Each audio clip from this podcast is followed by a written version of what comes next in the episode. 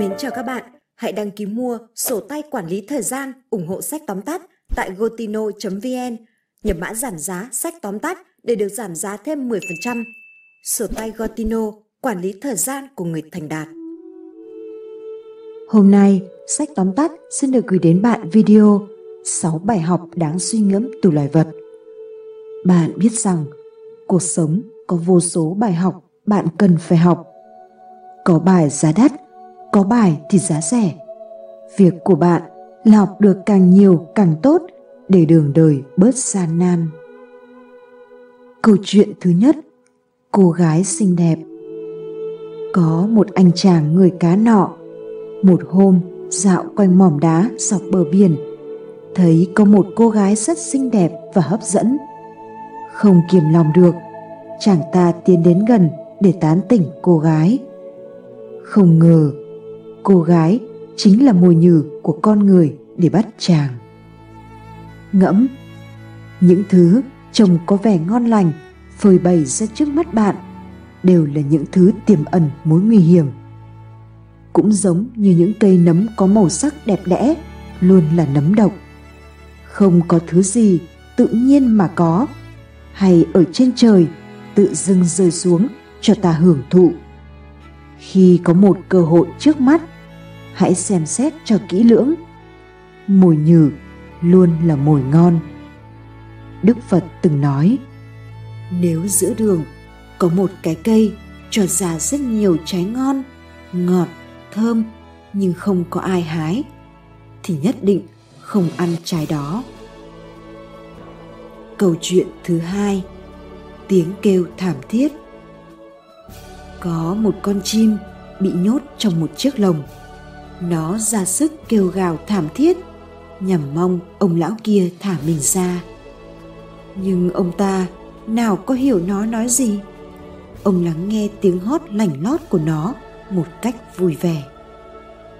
Ngẫm, khi chúng ta có thân phận thấp hơn là kẻ thấp cổ bé họng, không ai hiểu tiếng nói của mình, thì bạn đừng mất công kêu cài làm gì. Chẳng ai quan tâm đến bạn đâu. Hãy giỏi đến mức người ta không thể ngó lơ bạn. Hãy làm cho mình trở thành người khiến người khác quan tâm đến bạn, hiểu ngôn ngữ của bạn. Lúc đó thì muốn nói gì cũng được. Nói tóm lại, khi chưa được xã hội công nhận, thì tiếng nói của bạn sẽ không bao giờ được lắng nghe khi bạn có quyền lực và sức mạnh. Điều bạn nói hiển nhiên trở thành chân lý. Câu chuyện thứ ba, đi tìm hạnh phúc. Có một con quạ đen sống ở trong rừng và nó vô cùng thỏa mãn với cuộc sống của nó. Cho đến một hôm, nó nhìn thấy thiên nga. Thiên nga thật trắng, còn mình thì đen xì nó bèn tiến lại gần với thiên nga và nói, cậu chắc là loài chim hạnh phúc nhất trên đời. Thiên nga nghe vậy, bèn nói, thực ra, tôi vẫn nghĩ tôi là loài chim hạnh phúc nhất trên đời.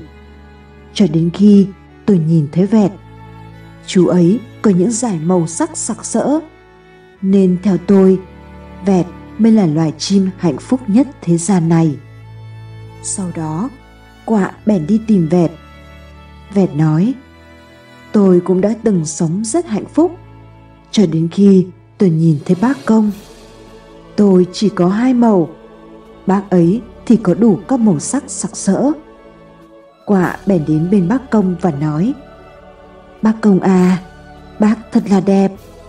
Ngày nào cũng có hàng ngàn người ghé thăm bác. Trong khi nhìn thấy cháu thì họ chỉ xua đi. Có lẽ bác là loài chim hạnh phúc nhất trên đời.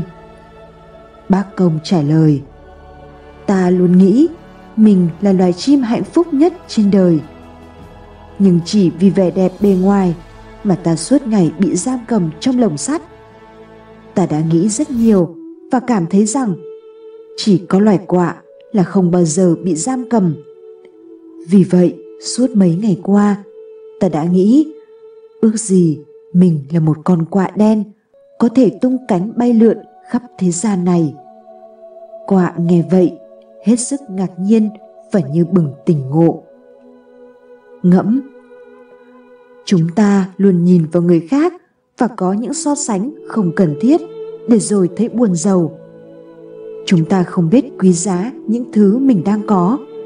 Từ đó luôn cảm thấy mình không hạnh phúc vì vậy, hãy trân trọng những gì mình có. Đó chính là bí quyết để sống hạnh phúc hơn, để bớt có những so bì, đố kỵ, dẫn đến những hậm hực không đáng có. Câu chuyện thứ tư, đừng vội xét đoán.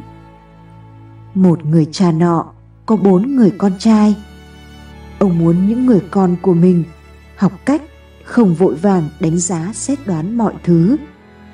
Vì vậy, ông đã giao cho mỗi người con một nhiệm vụ.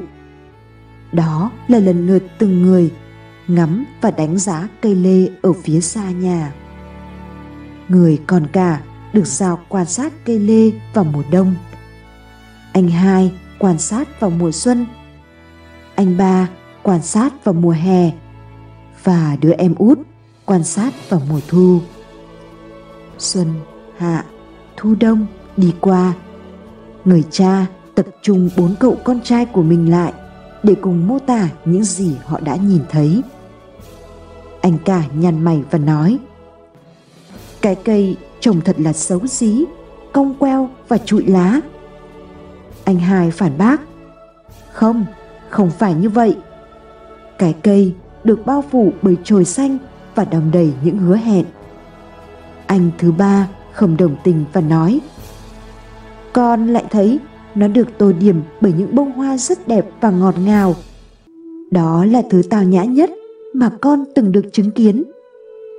Người em út bác bỏ tất cả ý kiến của các ông anh. Em nhìn thấy cái cây chĩu đầy quả chín, đong đầy sức sống đó chứ? Sau đó, người cha cười và giải thích với những đứa con của mình rằng tất cả đều đúng. Chỉ có điều, họ chỉ được nhìn cây lê đó vào một mùa nhất định trong vòng đời của nó. Rằng họ không thể đánh giá một cái cây hay bản chất con người thông qua một mùa và vẻ bề ngoài của sự vật ấy. Tất cả bản chất, niềm vui và tình yêu trong cuộc sống chỉ có thể được đo lường khi bốn mùa trôi qua. Nếu bạn bỏ cuộc khi mùa đông đến thì bạn sẽ bỏ lỡ lời hứa của mùa xuân, vẻ đẹp của mùa hè và thành quả của mùa thu. Đừng để nỗi đau của một mùa phá hủy tất cả niềm vui, sự hy vọng của những mùa còn lại.